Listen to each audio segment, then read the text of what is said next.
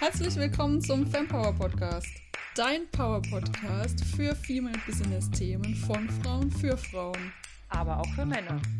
Wir sind Katja und Sabrina, deine Expertinnen zu Digital Transformation und HR.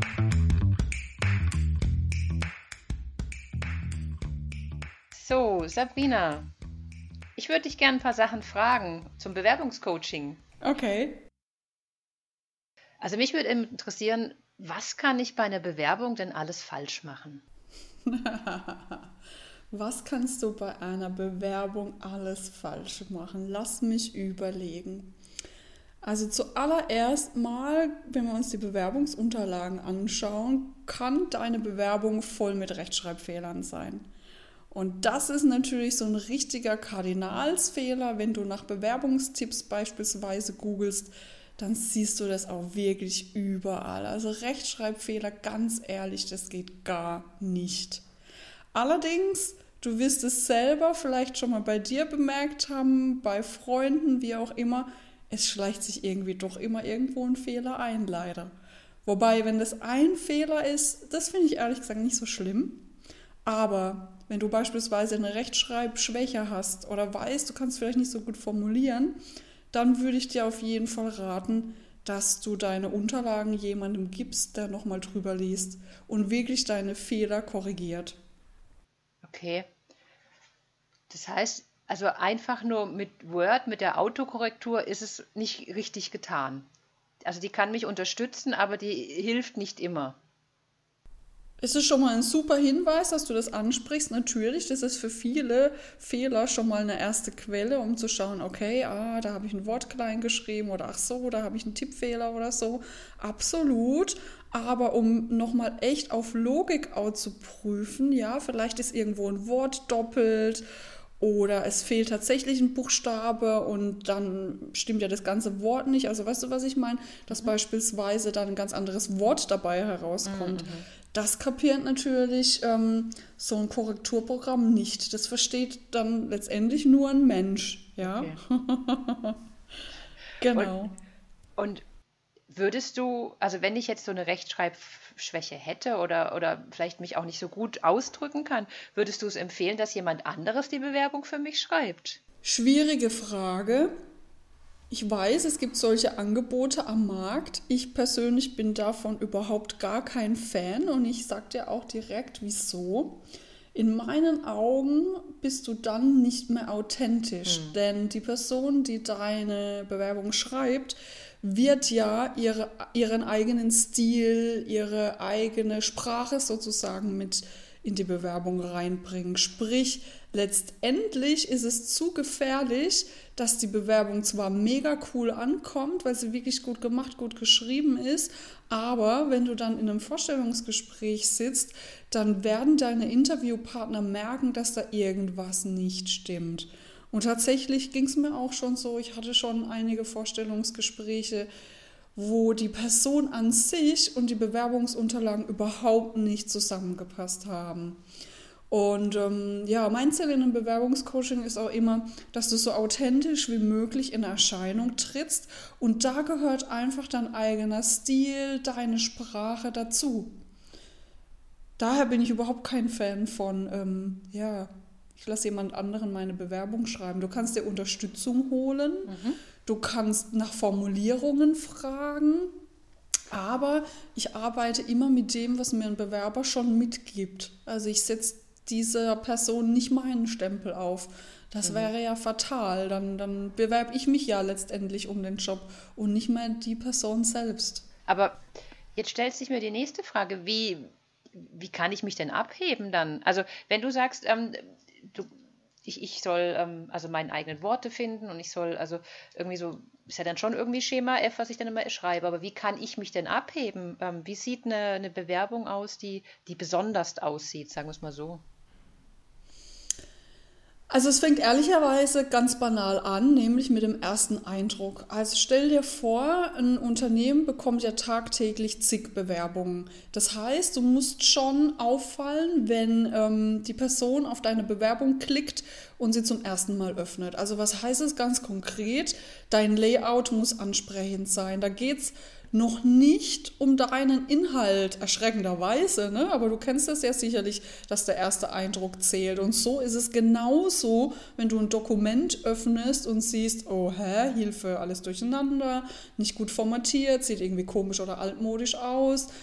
Und tatsächlich, das ist schon mein erster Tipp auch, schau dir an, dass deine Bewerbung ein modernes Layout hat.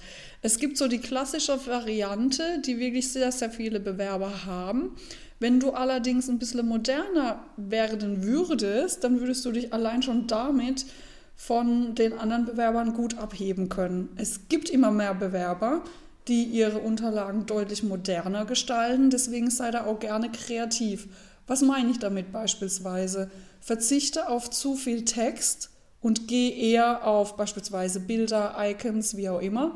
Könnte beispielsweise so sein, dass du statt, dass du schreibst Anschrift, Adresse, Telefonnummer, E-Mail, dass du dafür kleine Bildchen nimmst, also zum Beispiel ein Haus für die Anschrift oder einen Briefumschlag für die E-Mail-Adresse oder ein kleines Telefon für deine Telefonnummer.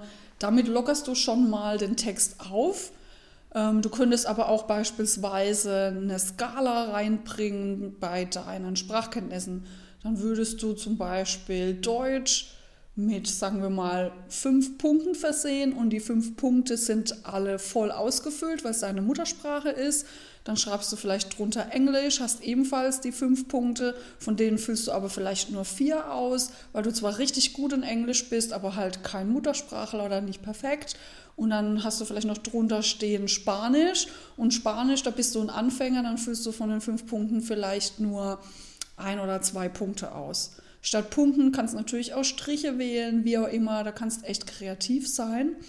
Und du kannst natürlich aber auch mit Highlights arbeiten, also sprich, dass du Überschriften einfügst, die eine andere Farbe haben, die eine dickere Schriftart haben, die unterstrichen sind und, und. Das würde das Auge des Lesers schon mal in deinen Bewerbungsunterlagen entlangführen sozusagen, ja, und würde einfach auch etwas mehr auflockern. Und ich hätte als Leser einfach mehr Interesse, so ein spannendes Dokument zu lesen. Ja? Du kannst auch viel mit Farbe arbeiten und ich gebe dir 1, 2 Tipps mit an die Hand. Du kannst beispielsweise mal googeln nach Lebenslaufvorlage oder Bewerbungsvorlage oder so. Da findest du echt gute Beispiele. Du kannst aber auch, du nutzt ja in der Regel MS Office in deiner täglichen Arbeit, du kannst auch da nach Vorlagen schauen, tatsächlich gibt es das dort. Oder du kannst auch solche Programme wie zum Beispiel Canva durchsuchen, auch da gibt es Lebenslaufvorlagen. Ich würde aber dennoch raten, sei nicht zu experimentierfreudig. Also gerade gestern habe ich einen Lebenslauf gesehen, da war komplett blau im Hintergrund.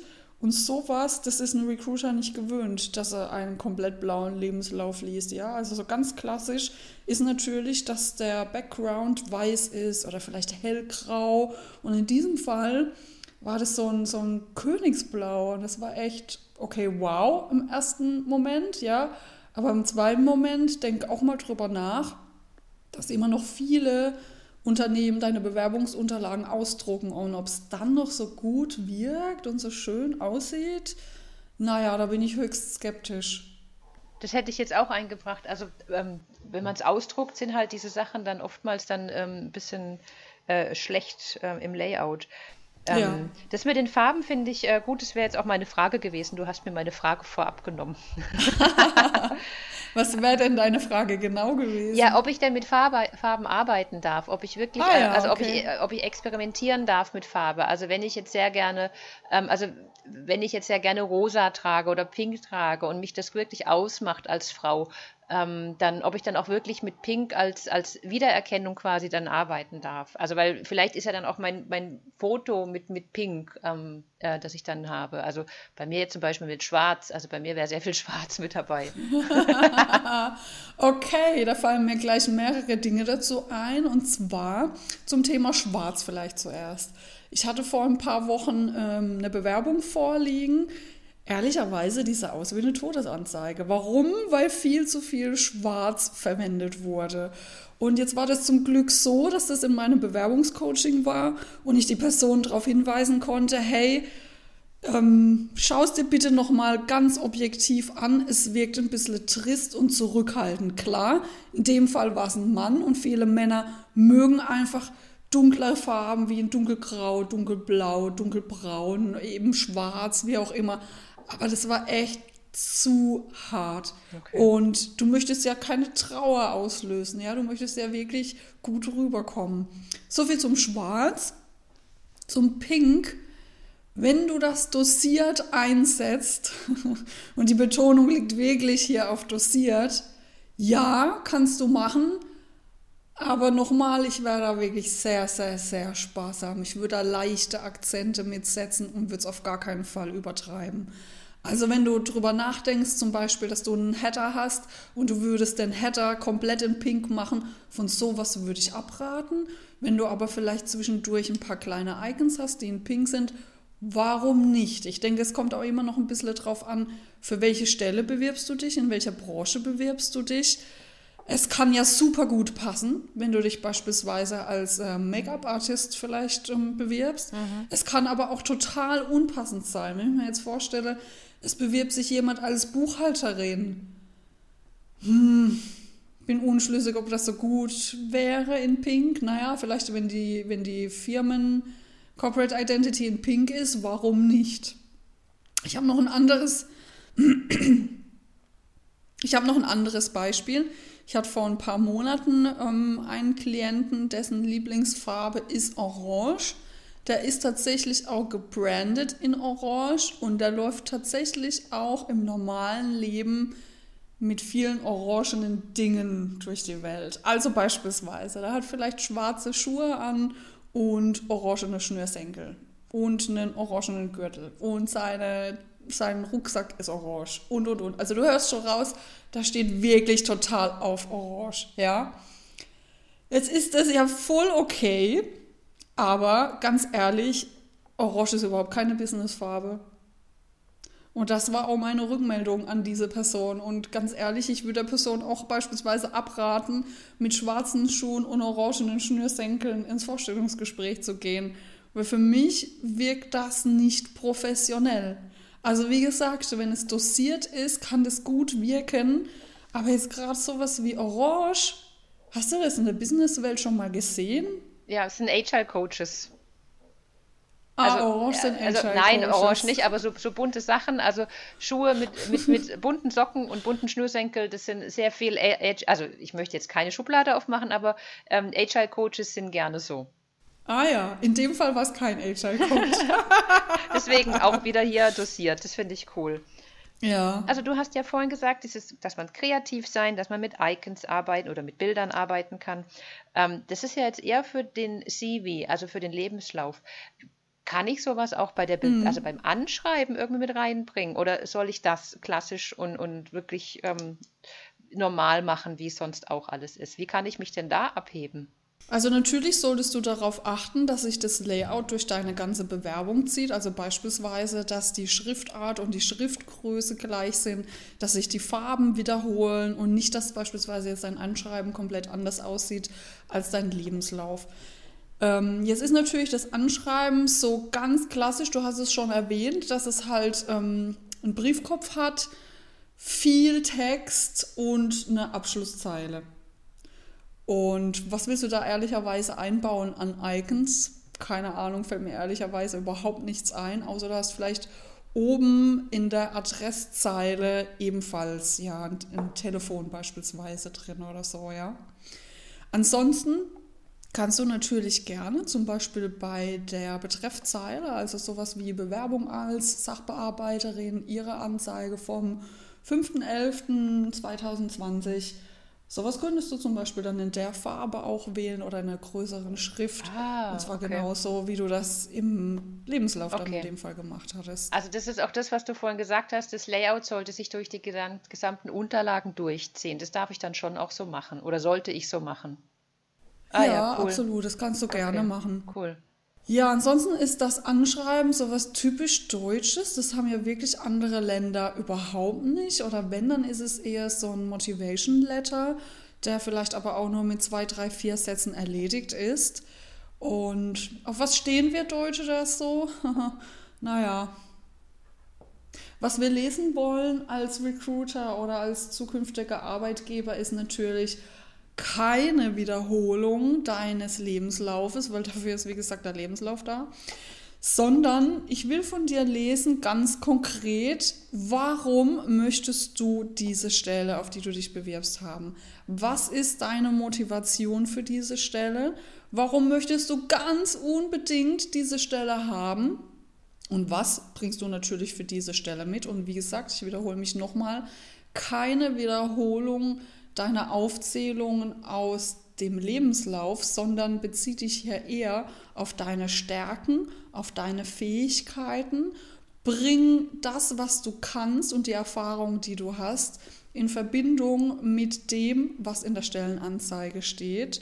Und darüber hinaus ergänze das um den Punkt, warum findest du das Unternehmen, bei dem du dich jetzt eben da gerade bewirbst, so mega gut, dass du unbedingt dort starten möchtest?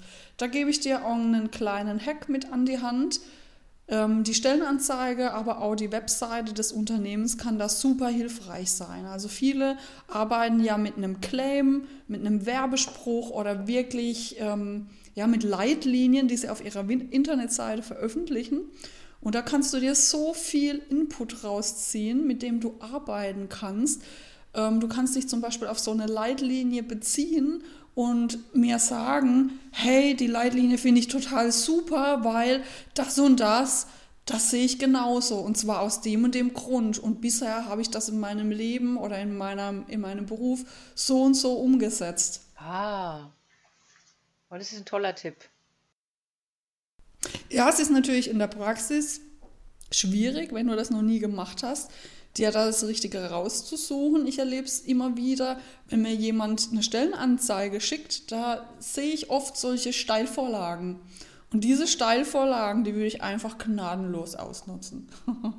Cool. Ja, du, vielen lieben Dank für diese vielen tollen Tipps mit diesen Tools und die man alle dann auch im Internet haben kann, also Canva und so. Wir werden das, glaube ich, alle in die Shownotes machen. Vielen lieben Dank, Sabrina. Vielen Dank, Katja. So, das war's für heute.